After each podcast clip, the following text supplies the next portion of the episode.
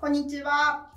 えーこの番組はですね、ファッション週刊誌、ファッションとビューティーの週刊誌 WWD ジャパンの、えー中堅記者3人が最近気になる業界の話題について話す記者談話室のコーナーです。えー本日の司会は私、磯君と、中堅記者の林です。横山です。はい、よろしくお願いしよまろす。しくお願いします。中堅でいいのか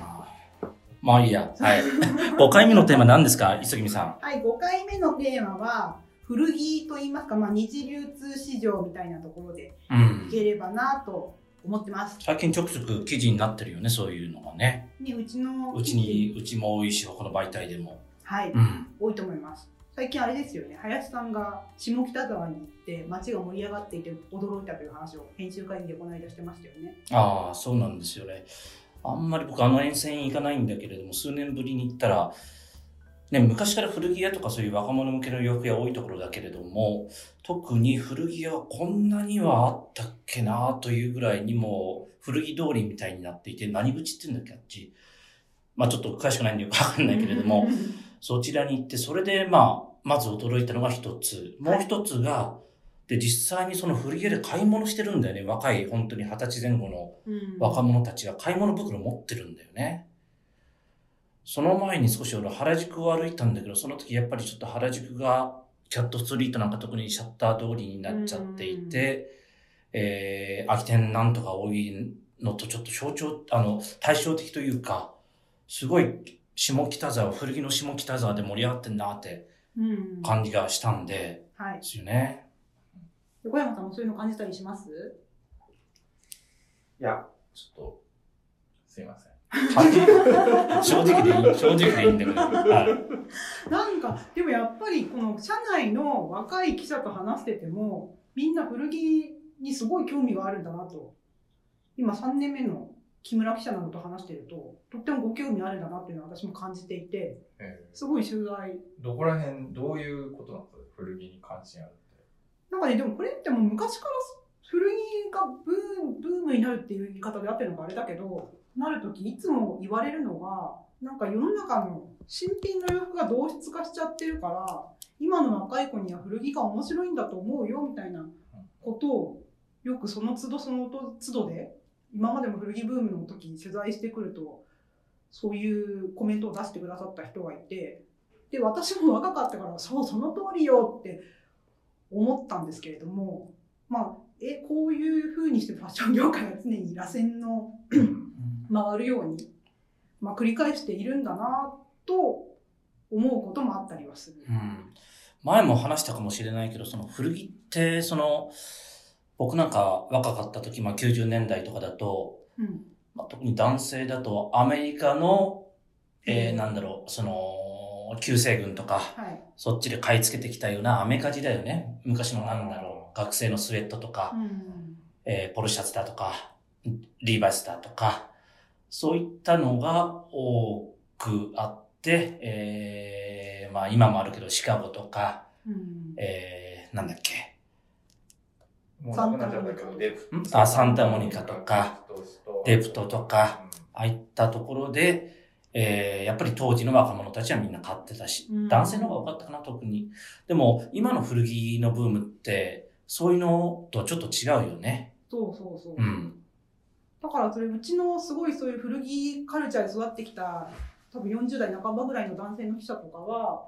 あの頃とは全然違うっていう、その驚きをそのまま文字にしたりするから面白いなとうん、私は記事見て思ったりするんだけれども。当時と違って、普通に今日本で買い付けて、日本で買い付けてきたというか、メルカリみたいに、うんうん。えー、なんだろう、隣の人、隣の人というか、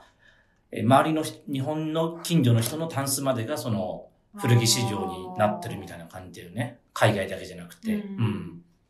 その辺だいぶ違うのかな。メルカリっていうのが大きいんですかね、なんかね。こう、割合割合気軽に、その、そう。なんか売買できるみたいな。意識変わりましたよね。古いものって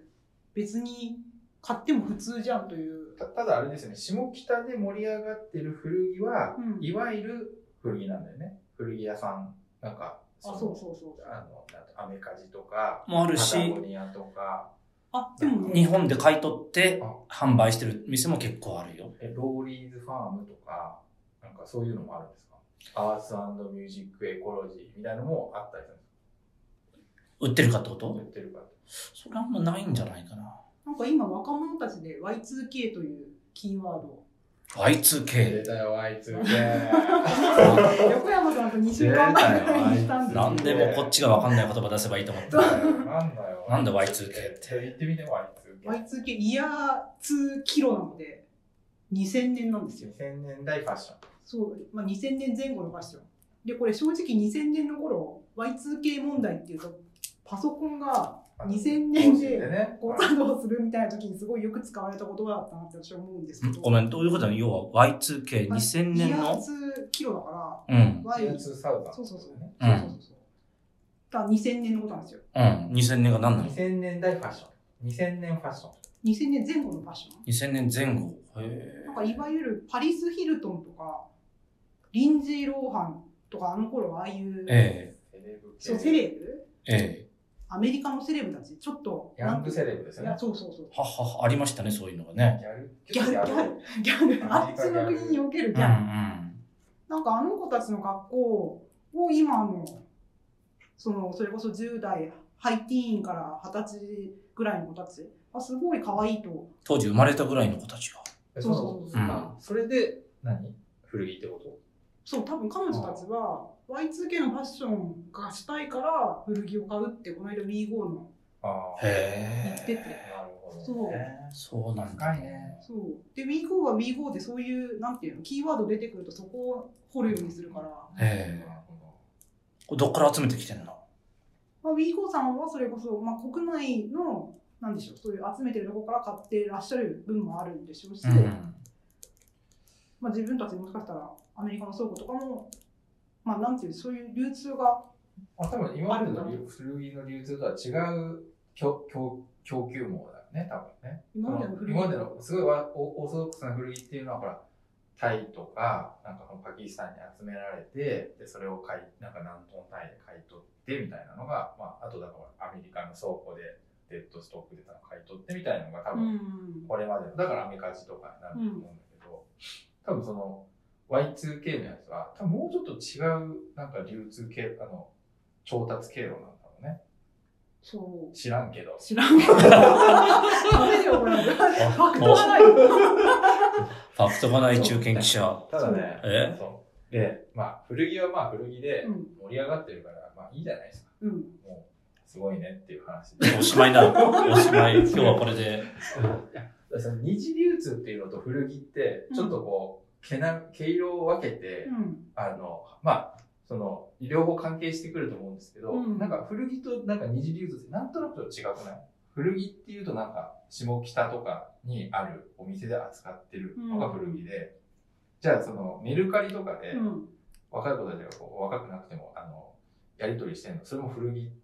まあ、転売みたいな意識もあるからねメルカリってう。うんんでもそれも含めて全部もう今古着って言っちゃってるんじゃないかな。うん。だから若い子たちそんなにその線引きってないんじゃないかなとあ思、う。それ俺もね、それはそう思う。うん。僕なんかその、ほんと5年前、うん前から6年前ぐらいに専門学校で先生した時に、うんこう、大体まあ僕の話聞いてみんな寝てるんですけ ど、どんな、 どんなつまんない話してんのそれで、あの、最後に、みんななんか使ってるアプリ教えて、みたいはいはなことい言う聞いたんですよ。そしたら、スリル、フリルフリルとか、その時にメルカリとか出てきて、うんで僕全部知らなかったんですよ。うん何それとか言って、で、その時にびっくりしたのが、みんなめそのメルカリとかフリフリルフリルで何を売買してるのかっていうと、そのローリーズファームとかアースとか、まあ、4000円で買った服を2000円とか3000円で売ってるんですよ。うん。だから実質2000円でやってますみたいな。うんぼ僕みたいな人からするとその古着で売るのとか買うのとかってなんかコムデ・ヤルソンとかそういうなんかブランド品を売るとはいか、はいはいはいなんかヘルムとなんかそういう、ね彼女たちはもうなんていうのえそうアースとか売れるのみたいなあうんそうだから売れるめっちゃ売れるんですよでも、まあ、その延長の話だろうけど、メルカリなんかでよく言うのを一番出回ってるアパレルだと、ユニクロが一番人気になりますって。まあ、出回ってる量も圧倒的に多いからそうなるんだろうけども、なんか一昔、なんか僕らの世代だと、うんなんかユニクロなんて売れるのみたいな、なんか、なんていうのブランド品じゃなきゃ売れないってやっぱ思い込んでるじゃないですか。うんデザイナーズブランドじゃなきゃねみデザイナーズブランドたいなこと知られたブランドじゃないと。ううんん。だけどなんかやっぱユニクロってね、あの、ダウンとかもずっと丈夫だし、もちろん耐久性、ウェアとしての性能が高いんで、まあ、売買としての価値が高いっていうのは、なんか理解できますようね。うんんもうなんか、そういうのが若い子たちは自然な、あんまり線引きない。うはいん。うんだ。から本当にそういうフリマアプリがみんなの意識を変えいろんな意味で変えたんだなとそうですね思ううん。だって今シニアとかのメルカリ活用とかも結構、まあ、メルカリ側がそういうふうにじゃやりたいという部分もあるんだと思うんですけど、うん結構シニアの皆様もこんなに使ってますみたいなことを不用品がね。ええうん。やるじゃないですか。で断あそ捨こを断捨離したらっていう。でコミュニケーションのプラットフォームとして単に売れたからいいとかじゃなくて、うそん。のあーやり取りがあってシニアの方も楽しいですみたいなう打ん。ち出しとかされてて、あ本当に世の中のそのものを買う、うん。まあ、売る意識が変わったんだなとういんうのは、まあ、そこにね、やっぱサステナっていう、こう、なんかね、うん環境を良くするっていうので、だからその一次流通っていうのはなんとなく今まで価値があって、うん二次流通っていうのはセカンドハンドでなんかもう劣るみたいな、うんなんかなんとなくの思い、多分実際思い込みだったと思うんですけど、うんそれがもう割合垣根がなくなって、まあ、もちろん新品は絶対ちゃんとしてると思うんですけど、うんまあ、二次流通でもちゃんとね、洗っても、まあ、ほつれたりしてないっていうのであれば、まあ、洋服って何回も着れるように作ってるんで、うんまあ、いいっていうのは確かに時流に合ってるし、まあ、どんどん増えるマーケットっていうのは理解はできますかね。かなりその、業界側の意識も変わってきたというか、僕よく思い出すんだけど、2010年ぐらいかな。取材した時に、うんえー、ラグタグはい、ありますよねあ。ーまあ、主に、えーデザイナーズブランドとか、ブランドの服をえー買い取って、うんえーお店で販売して、お店とかネットで販売している。割と高めの服になるのかな。うんあそこがある商業ビルに出た時に、商業ビルに出たこと自体結構画期的だったんだよね。あーというのは、普通のプロパーうんのうん、ブランドが反対するからう。んしますよね。うんうち、うちのブランドをなんでこんなに安く売ってるんだ古着とはいえと。うん。そういう話になってくるし、もっとあの、遠慮がないブランドなんかは、我々がそのマーケティング投資、投資いろんな宣伝費だとか、あー投じてきたのにただ乗りしてるうんあの人たちはというようなことまで言ってたんですよ。10年前まではう。んでも今普通にそんなの二次流通だからどうのこうのっていうふうにならないし、うんむしろええ一次流通とかそのプロパーの方もちゃんと二次流通でもちゃんと売れるっていうか、そういう、価値が落ちないとバロメーターみう、たいなんね。いうようなところを売り出したりうんしてるんで、すごいこの10年ぐらいで意識ってだいぶ変わったんだなと思うよね。二次流通が盛り上がることで逆に一次流通の方に刺激がいくみたいなこともこれメルカリか何かが発表してますよね。まうんあ、それはね、うんあの、ないと思うよ。いや、ある。あえーあるというのは、ままあず、スニーカーとかって明らかにそうじゃないこれもう楽天ばっかしで申し訳ないんだけど、えよく言われたのが、その、まあ、実際にそうなんだけれども、若い人が、10代、20歳前後の人たちがいきなりギャルソンで服買えますかうと。ん品のあ服をーね新品の。はいね、まあ、プレイとかまあ、ああいうのもあるけれども、うん普通のやつってなかなか何万円もして、普通のお小遣いやりくりでなかなか買えないと。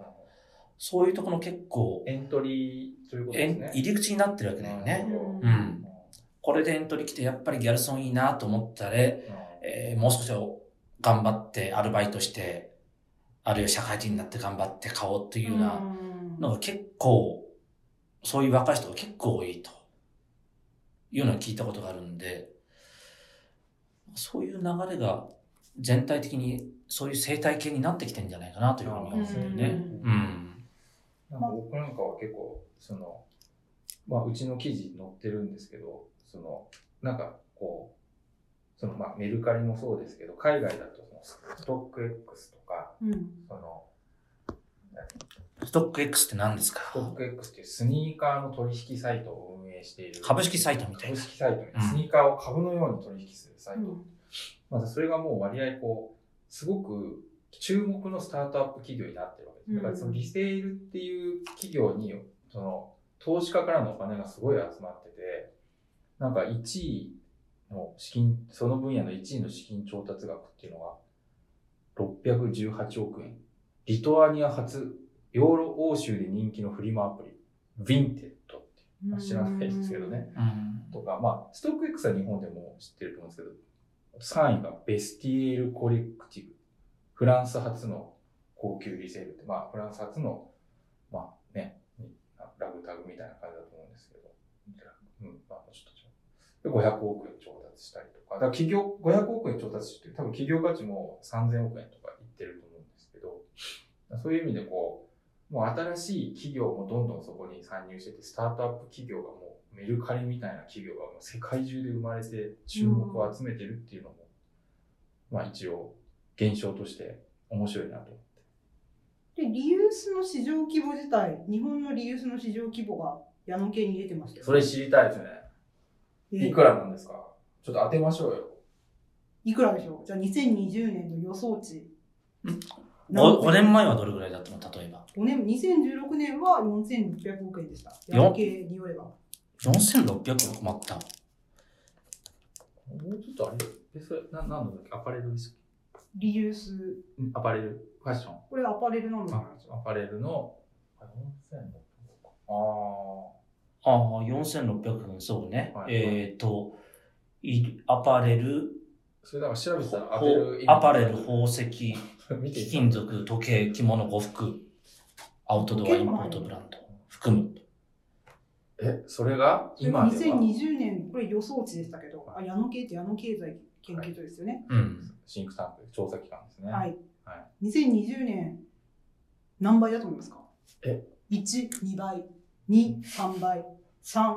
4倍。ちょっと1、2、3が分からなくなっちゃった。まあいい や。ほぼ4倍。あ、すいません。2倍なんですけど。あ すいません。たただの倍でしょ、だから。要そうそうそうはそうそうああ8200億円、2020年8200億円だそうで、で、これが2021年には9000億になるだろう、2022年には9900億になるだろうという、こちら日本国内の市場規模ですね。僕だがって。考えてみれば、今、アパレルの市場規模って、えちょっとコロナ前だと9兆円ぐらいって言われてるわけですね。はい。そうなると、そのうちの1割ぐらいそがもう、あえリユースなんだと思う重工ってい うことに、ーあー。いう世界になってくるんじゃないかと。とにかく猛烈に急成長してるってことですよ。世界的に。だからもうこれ日本だけの話じゃなくて、う。うん世界的にもうとにかくどんどんどんどんそあの二次流通っていうのはもう急速拡大、急拡大してるわけです。う。うん。で、実際、一次流通のお店も、どんどん二次流通ああ、を売り場に。に割いていますよね。二次流通関連のサービスに。例えば、例えば伊勢丹の買い取りのサービス始めますよね。えええ。まあでも、買い取っ、買い取るだけなんだよね。うん買い取って、自分のお店で販売するわけじゃないのであれば。ううんん。なんかでも例えば米表さんとかもうん。もともとのね、えー、リセールの、そうリセール大手の、えーうん名古屋発コメン信トがどうしたんですかあそこもすごい買い取り専門の店舗を増やされてて、買い取るだけ。買い取るだけままあ、なんかこれはコロナでみんな断捨離するとかそれこそなるほど就活、終わる方の数として就断捨離するっていうニーズとかもあるのでまたいろんな複雑な話ですけど、まあ、非常にその買い取り専門のお店をああいうショッピングセンターの中とかあー住宅地に近いなるほどね。うちの実家だとユニとかそういうすみませんユニってわかり愛ます知県。 そううあん。スーパーですよね。そうそうそううんちょっと大きいです、うんえ GMS に。そうあこの多少儲けてんだ中に、まあ、ユニへーそこ確か米広さんじゃなかったけど、まあ、類似したようなそういううん質屋さん系の買い取りのブースとかあって、へんーあなんかこうこういう風な時代なんだなと思ったり。うん。だから本当に家庭のタンスが、うんえー、なんだろう、す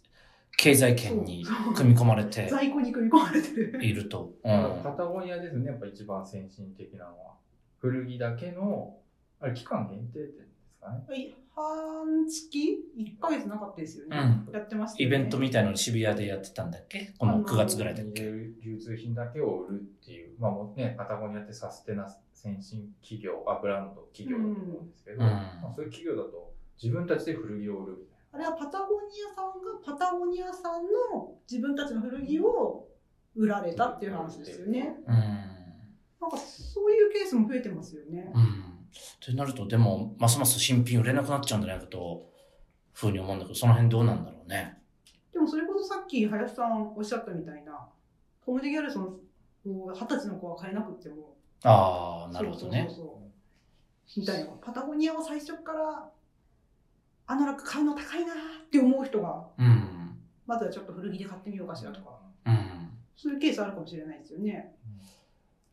ちょっとその流れで言うとう、ん。結構僕デニム、ジーンズをええ回ってた時期が長かったんだけれども、えー昔リーバイスの日本法人、もう辞めちゃった人なんだけども、取材した時うに、んえーよく言ってたのは、ライバルどこですかと、リーバイスの。うん。エドウィンですかユニクロですか、ういん。や、そんなとこじゃないよと。我々リーバイスのライバルは、古着の501だと。おーかっこいい。つまりジーンズって、うんあリ、リーバイスって、すごい古着屋であれだけ出回ってるわけですよ。あーなるほどね。あのーなるほど。時間が経っても履けるし、その方が味が出るし、経うん年、。経年優化って言ってたっけなんだっけその、ね、劣化じゃないんです劣ね化じゃなくて良くなると。ううん。ん価値が高まってくる。価値が高まってると。うん。それこそ501とかは草薙剛君とかですごいブームだった頃ですかえーの少し後ぐらいから2000年代の初めぐらいかな。うん。まあ、やっぱそれは納得なんだよ。リーバイスってやっぱり一番ずっと宿命的に古着とこう競争してきたというか、ん過去の自分と ええ競争してきたっていうブランドだとうん思うし、えー新しいものを出すんだったら古着の501に負けないイノベーションのあるうんデニムを開発しないといけないと。そういうのにずっとやってきたブランドで、まあそういうケースはそんなにはないかもしれないけれども、うんそういうところも出てくるんじゃないかな。これだけマーケットが大きくなるとね、うん特定のブランドだと。まあ、でもなんか普通に考えたら自然な話でありますよ。なんか僕結構素材とかその製造のとこ回ってるんですけど、はいなんか洋服ってみんなが思ってる以上に工業製品でええスペック高いんですよね。だから別に10回20回洗っても大丈夫なようにみんな一生懸命実は作ってて、うんあのだからなんていうの二次流通で回るっていうのはまあし自然というか、まあ、回せるアイテムではあるんですよねあ。あ理にかなっそていもるそともそう。だからまあね、やっぱこれだけ世の中も物を無駄にしないっていう中で、うんまあそういうこう二次流通で物が回っていくっていうのは作った本人としてもまあ人たちとしてもさ喜ぶべきことだし、うんあともう一個なんかそのブランドを作る側もなんかまあ先ほどもちょっと出てると思うんですけどそのその新品売った後にも価値があるものを作ろうみたいなそういう形でのマーケティングとか商品開発をしていくようになっていくんだろうなと思ったんですよ。それうん。こそあれですねああいうライフタイムバリューそう的なそう。なんかだからユニクロのダウンが、別にユニクロさんは別にその二次流通の後もなあの価値があるものっていうのは考えてはないと思うんですけど、うん結果的にはやっぱそれ価値を持ってるっていうのは、それだけちゃんと作ってるから、まあ価値としてっうんていうのもまあ一つだし、あとまあやっぱりこうロレックスみたいに、なんかどんどん値段が上がっていくうんみたいなものもあるわけで、資産価値を持つみたいな。まあそういうなんかママーケティングっていうのかね、そのブランディングっていうのかね、そういうのをまあやっていく時代になるのかなとは思ってます。ああ売ったら終わりじゃなくてだから終わりじゃない。うん始まりです。 うん